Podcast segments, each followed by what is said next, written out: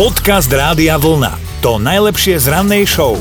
Sme zvedaví, či má pre vás väčšie plusy detstvo na dedine alebo detstvo v meste. No Milan napísal, že detstvo jedine na dedine. Vždy sme sa túlali po poliach, kradli sme kukuricu, a už je to premlčané, už môžeme. Obrali sme susedom rýbezlové kríky, tie, čo trčali cez plot, to boli naše. Obíjali orechy, strieľali zo vzduchovky, skúšali, že či má mačka ozaj 7 životov, že normálne bol to život na hrane, ale veľmi si to pochvaluje. No a naopak napísala Milada, že ona nedá dopustiť na detstvo v meste.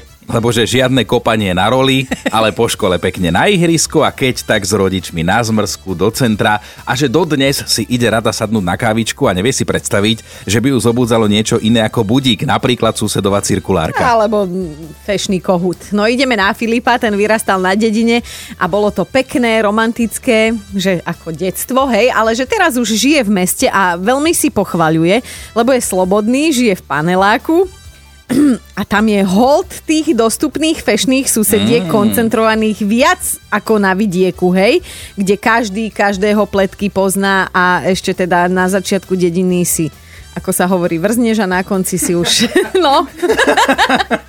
Dobré ráno s Dominikou a Martinom.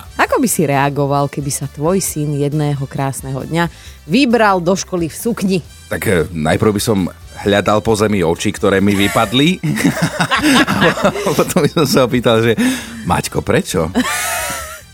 No, možno by ti ponúkol vysvetlenie ako istý škótsky tínedžer, lebo on takto vyriešil svoj outfit pre školskú dochádzku a nie je to žiadny modný výstrelok ani nič podobné, ide o niečo oveľa praktickejšie. Jemu mm. sa jednoducho nepáčia školské predpisy, ktoré študentom povolujú chodiť do školy jedine v nohaviciach alebo teda v sukni, čo je buď minus 5 alebo plus 30. Tak ale zase toto je pochopiteľné, lebo to si pamätáme všetci chalani pri maturitách, hej, keď náhodou to bol nejaký spárny deň, bol no. už máj, hej, tak bolo horúco a ty si prišla v tom lacnom obleku, Potila si sa ako frás, všetko sa ti lepilo na všetko, no ja nič neviem, príjemné. Ja som no ja v šatkách.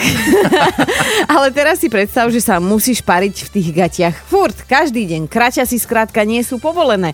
Ja sa akože tomu chlapčiskovi nečudujem, že to takto vyriešil. Vieš čo, ale vlastne prečo nie? Pretože my dvaja sme prednedávnom točili také video, mm-hmm. je to u nás na Facebooku, na Instagrame, keď sme si pri tanci akoby vymenili oblečenie, hej, ty si mala moje, ja som mal tie tvoje šaty a teda musím skonštatovať, že nevyzeral som dobre, ale to vetranie tam dole, to vám tie sukne môžeme závidieť. No. Podcast Rádia Vlna to najlepšie z rannej show. Ak máte nejaké to kilečko navyše, tak vás teraz možno, možno potešíme. V Amerike schválili nový liek, ktorý dokáže veľmi účinne pomáhať s chudnutím a nie, to nie je taký ten klasický oblbovák z teleshoppingu, hej, ktorý má v sebe kopec chémie a nakoniec si aj tak nepomôže. No liek na reguláciu hmotnosti vyrába istá dánska firma a jeho hlavnou funkciou je potlačenie chuti do jedla. Hmm. Chápeš, že niektorí sledovaní pacienti pri skúmaní lieku úspešne zhodili 20 až 30% hmotnosti, čo ja by som bola priesvitná. To je sa pekných toto... 80. No.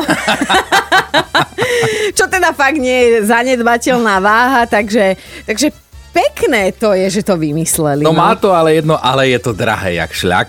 Stojí to asi 1300 dolárov mesačne, tak to už si aj kúpiš permanentku do fitka. Hej, a použiješ ju raz za rok ako ja, ale teda možno keby ešte vymysleli dodatočne k tomu nejaký liek, motivačný liek, aby si teda chodil aj cvičiť. Alebo tak buďme hustí a poďme príkladom, hej, že namiesto PP, namiesto nášho piatkového parížského šalátu by sme si dali iba šalát bez rožkov. To ako to, keď čo sa ti stalo, že ti toto napadlo? To, čo je toto? Šetri na tabletky. Dobré ráno s Dominikou a Martinom. Takmer každý, kto má auto, tak už sa mu stalo, že niekedy zaparkoval ako taký blbeček. Tak aj nám dvom sa to už stalo, lebo ani nevieš, ako sa to stane a je to tu, nevšimneš si nejakú značku, ponáhľaš sa s deckami, necháš to niekde len tak na 5, 10, 20 minút na blikačkách pri úrade.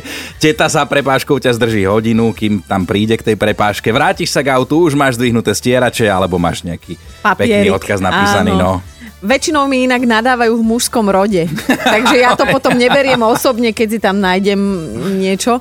Ale tak e, my si to aspoň uvedomujeme, hej. Úprimne sa snažíme parkovať slušne. Veríme, že aj väčšina z vás. Ale potom je tu kategória takých, čo sa ako keby, že až vyžívajú v tom, že niekde zaparkujú, zaparkujú ako mentálni atleti. Normálne, že krížom cez dve čiary, alebo že tri autá vyblokovať na pol dňa na parkovisku. Však jasné, prečo nie? Alebo sa postavíš niekomu rovno do stredu prijazdovej cesty. A takýto sa našiel mentálny, mentálny atlet aj v Anglicku, že... a oľutoval to náležite, lebo majiteľ auta totiž to zablokoval príjazdovú cestu farmárovi, mm-hmm. ktorý sa cez ňu, a túto začína byť zaujímavé, nevedel dostať bagrom. Tak no. do ňoho vošlo 100 čertov, zobral to do vlastných rúk, teda do bagrovej lyžice.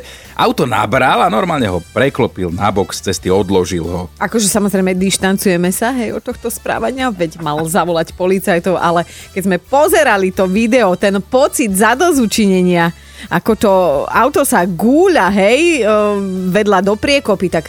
Hmm.